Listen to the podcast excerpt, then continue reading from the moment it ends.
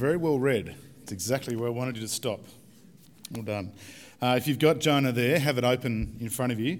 Um, welcome. If you're, you're new or been away for a while, uh, my name's Graham. If um, uh, you don't know me, I'm the minister here. We had a lovely week's holiday last week. Um, we, our car did break, sadly, so to, we had to bring our smaller car. We're very fortunate to have, have another car we can use, but it was very squeezy in the back seat.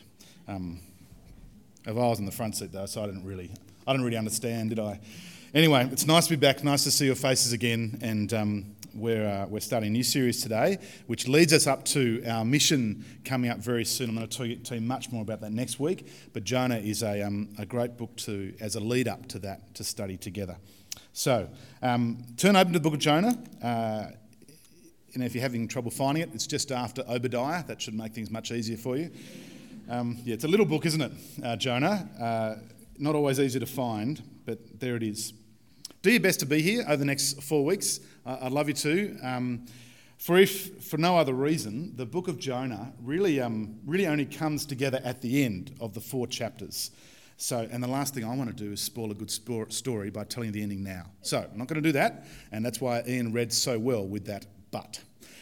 Um, I've given you a little overview of Jonah in your bulletins. Now, don't read it now. I know you're all tempted to. Maybe you've already done that, if that's okay if you have.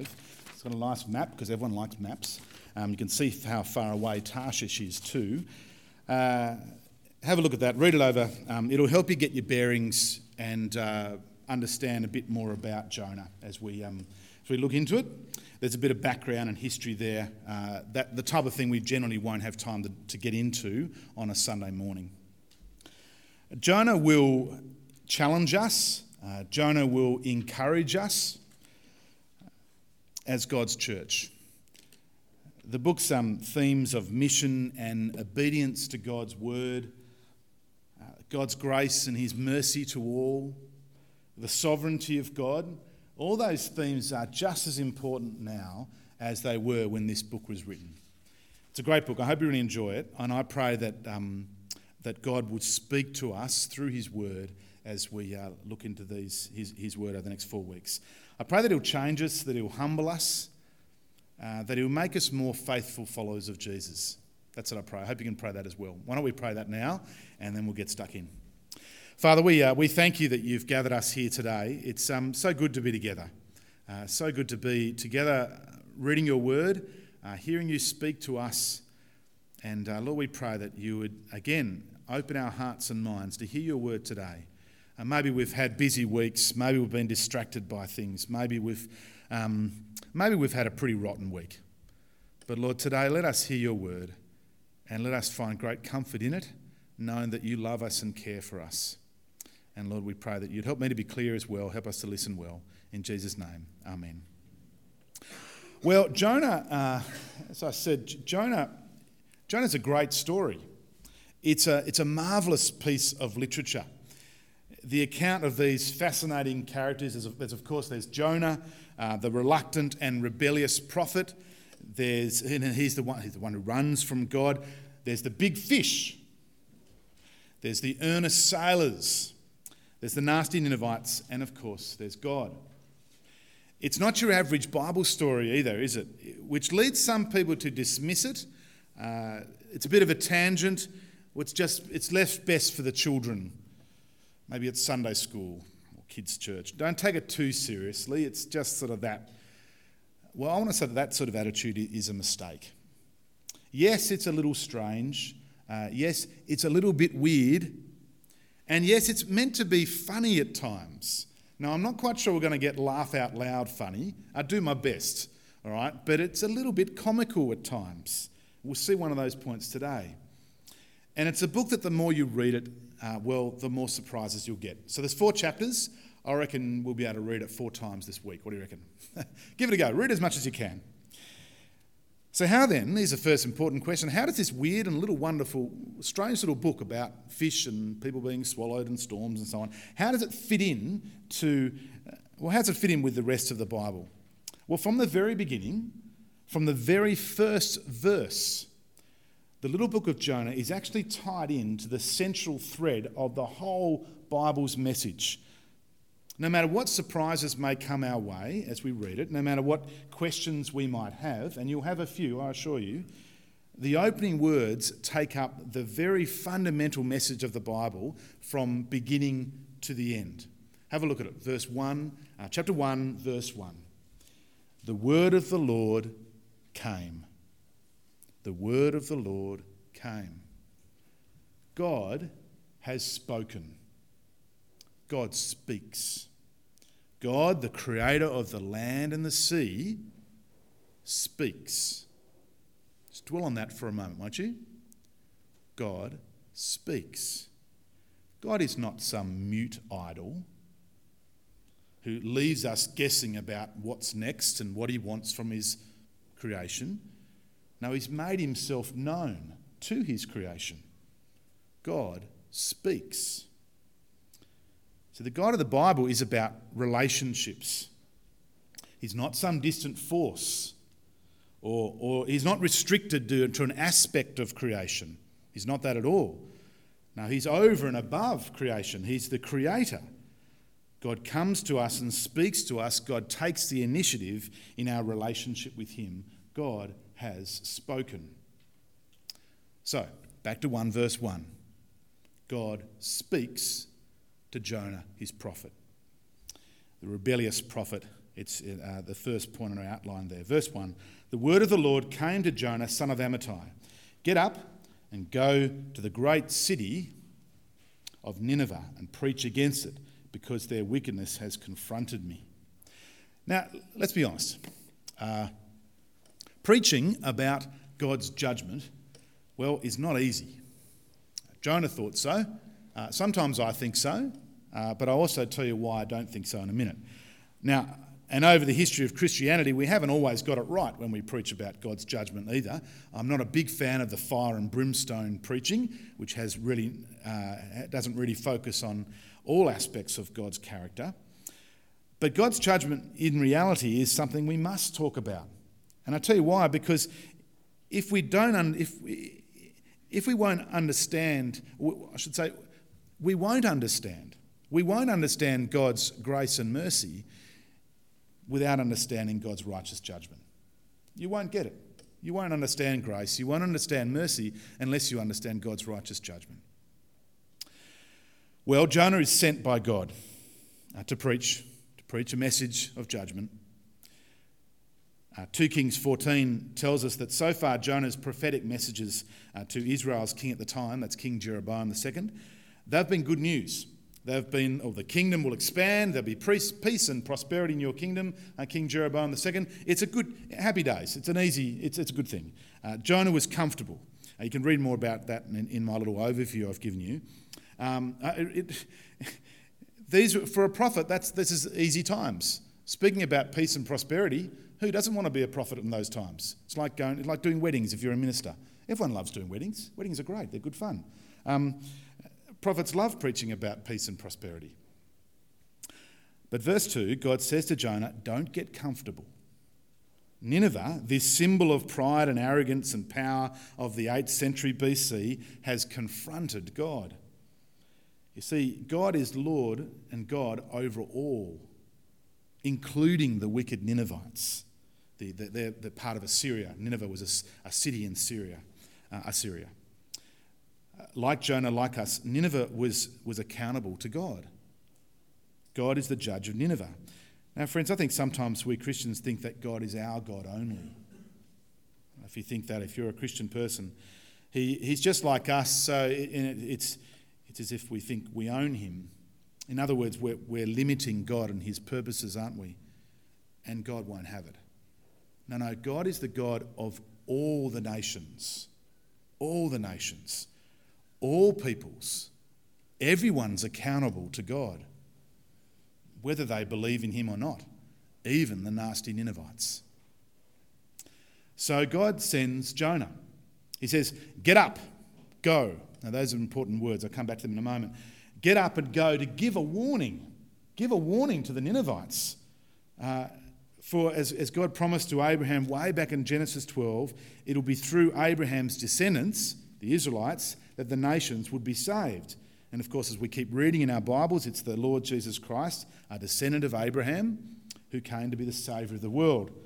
So Jonah is sent. Go, get up. Uh, he's sent to warn of God's coming judgment. But Jonah's reaction tells us much about his heart, doesn't it? See, if I knew something horrible was going to happen, uh, a bushfire, a cyclone, an out of control t- truck, and I, I said to you, quick, go and tell as many people as you can, get out of the way, get safe. But then you ran the other direction. Well, what would that say about your heart? Quite a bit, wouldn't it? Well, that's what Jonah does. He runs from God. Verse 3 However, Jonah got up to flee to Tarshish from the Lord's presence. He went down to Joppa and found a ship going to Tarshish. He paid the fare and went down into it to go with them to Tarshish from the Lord's presence. See, it's an interesting point the author makes about the presence of the Lord coinciding with the word of the Lord. I don't know if you picked that up. Jonah is fleeing from the word of the Lord, the presence of the Lord. The two go hand in hand together. You can't have one without the other. The Lord's presence comes with his word. And this fleeing is not a happy place or picture. See, when you run from God, you're actually running from all that is good and all that is loving and all that is merciful. That's what you're running from. And that's what the author wants us to bring out. Do you notice something else? That this that Jonah is told to get up. You notice that, right? Get up and go. Hear the word of the Lord in the presence of the Lord. But instead, what does he do? He goes down, down, down, down to Joppa, down into the ship going to Tarshish, and down into the lowest part of the ship. When we flee from the word of the Lord, it's a depressing place, it's a down place.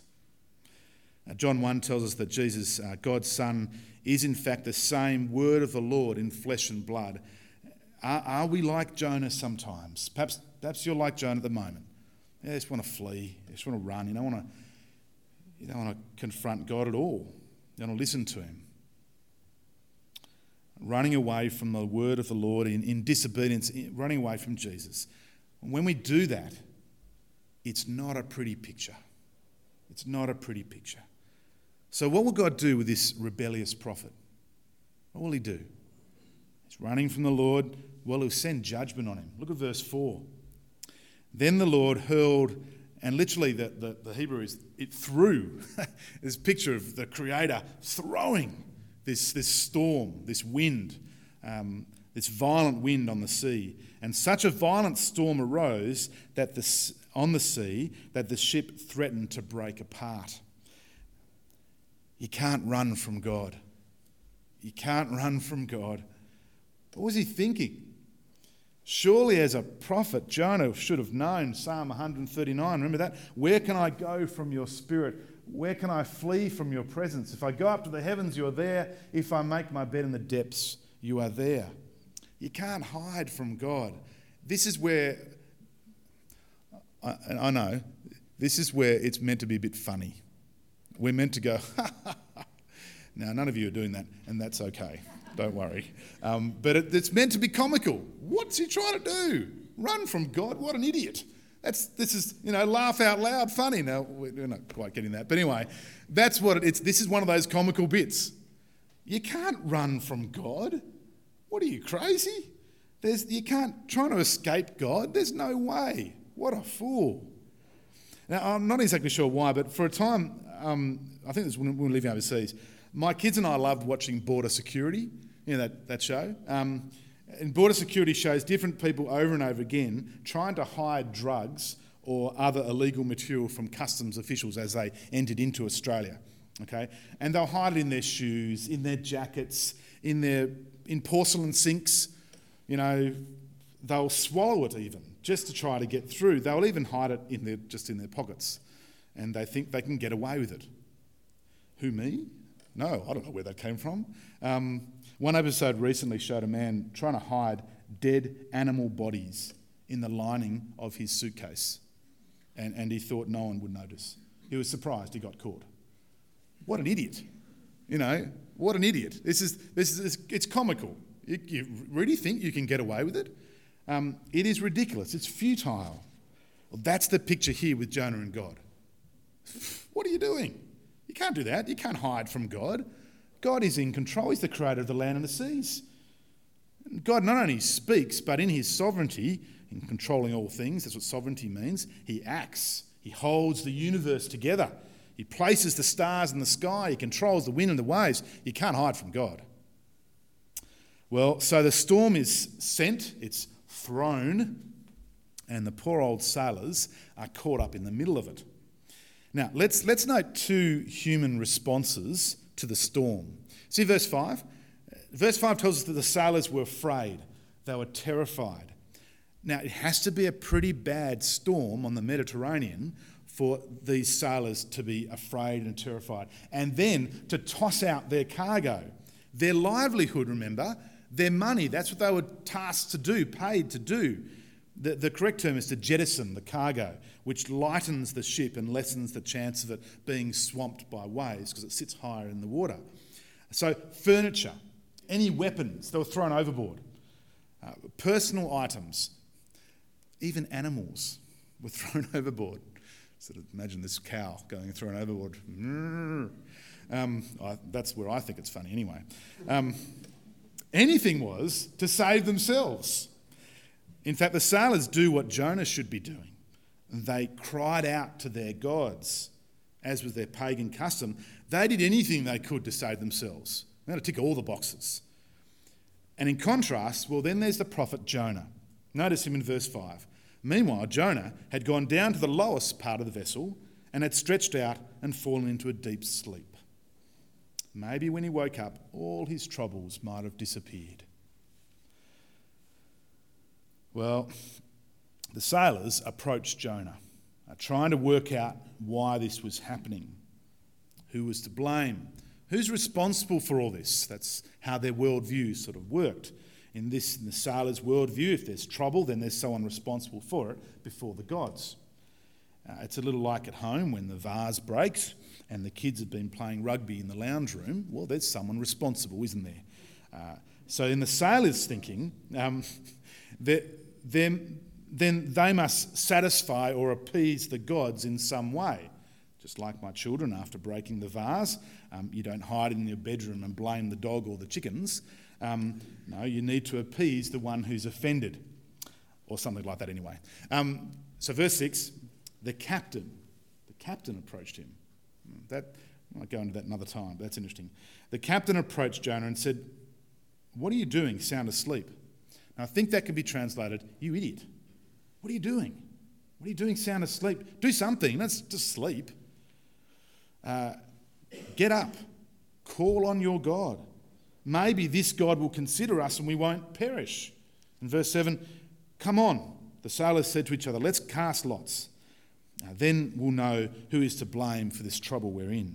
So they cast lots, and the lot singled out Jonah. Then they said to him, Tell us who is to blame for this trouble we're in. What is your business and where are you from? What is your country and what people are you from?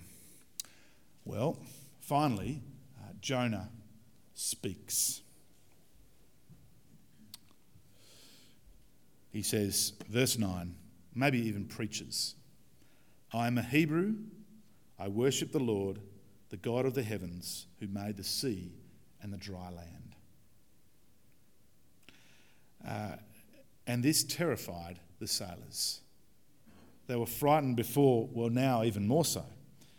For Jonah was running from, he was disobeying the God who made the land and the sea. And they're in the sea right now, and the sea was pretty, pretty wild. The God who rules over all creation. And so, through the words of non believers, God confronts Jonah. Verse 10 the sailors ask him, What have you done? what have you done? Jonah is responsible and he cannot escape it. So the sailors ask him in verse 11, Well, what should we do? What should we do? The storm's getting worse and worse. It's not going away. What should we do? when God speaks? It's a good question, isn't it? What do we do when God speaks? What should we do? That's the final point in our outline there. See, Jonah, as a prophet who dealt with the word of God every day, well, he knew the answer to this question. He knew the right answer. And I suspect you guys know the right answer too. But instead of turning back to God in trust and repentance, as he ought to have done, responding in the right way and crying out for mercy to the God who forgives, the God who makes things right, well, he'd rather be thrown into the sea. He'd rather do that. Just like the cargo moments before. He'd rather do that than admit his sin and return to the presence of the Lord. Go back to Joppa and preach in Nineveh. He finds that just too uncomfortable. Well, the men do their best to row back to land. Uh, they didn't want to take another man's life. Fair enough. You know, uh, verse 13 tells us the sea grew even more wild. Uh, it's a futile attempt taking on God. As Psalm 89 says, rules over the surging sea. God wanted Jonah judged. So, verse 14.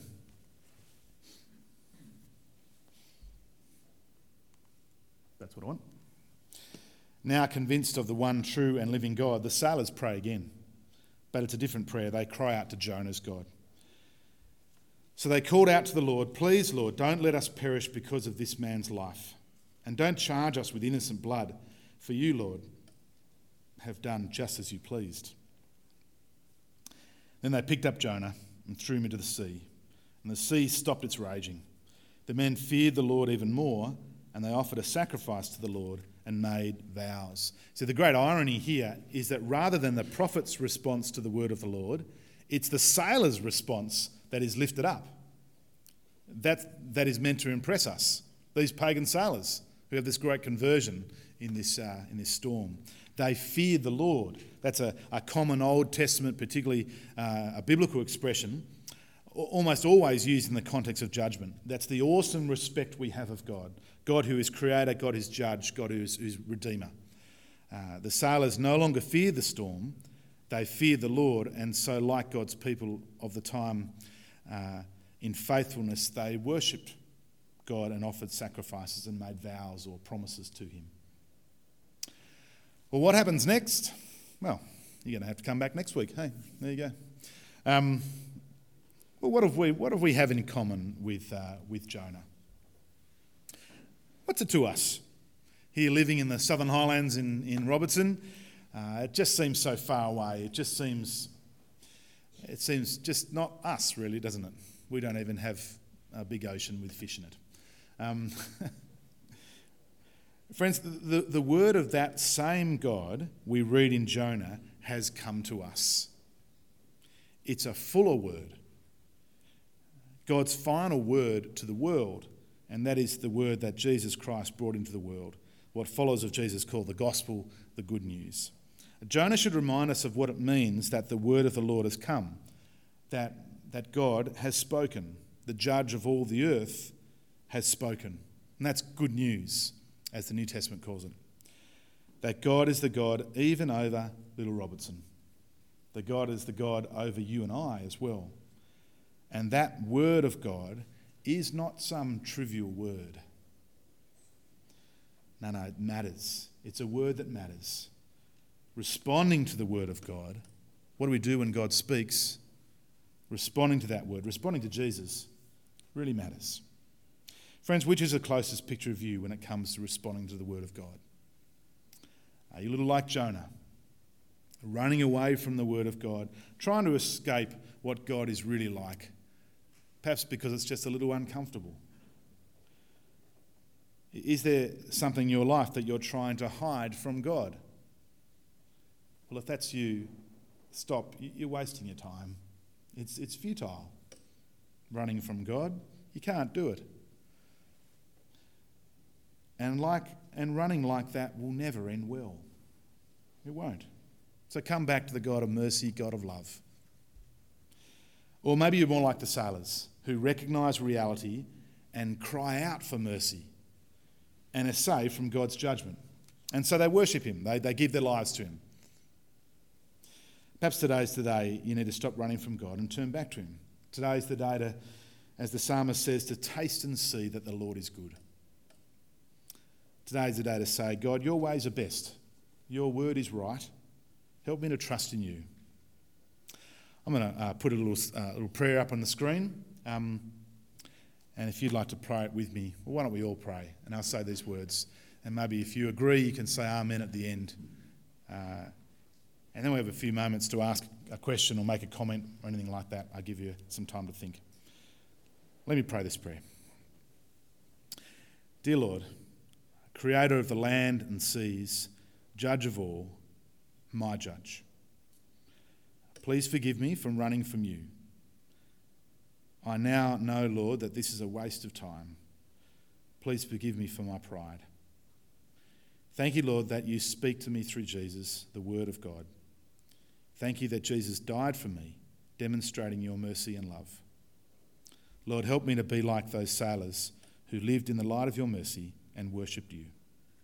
Amen. Give you a moment or two if you would like to ask a question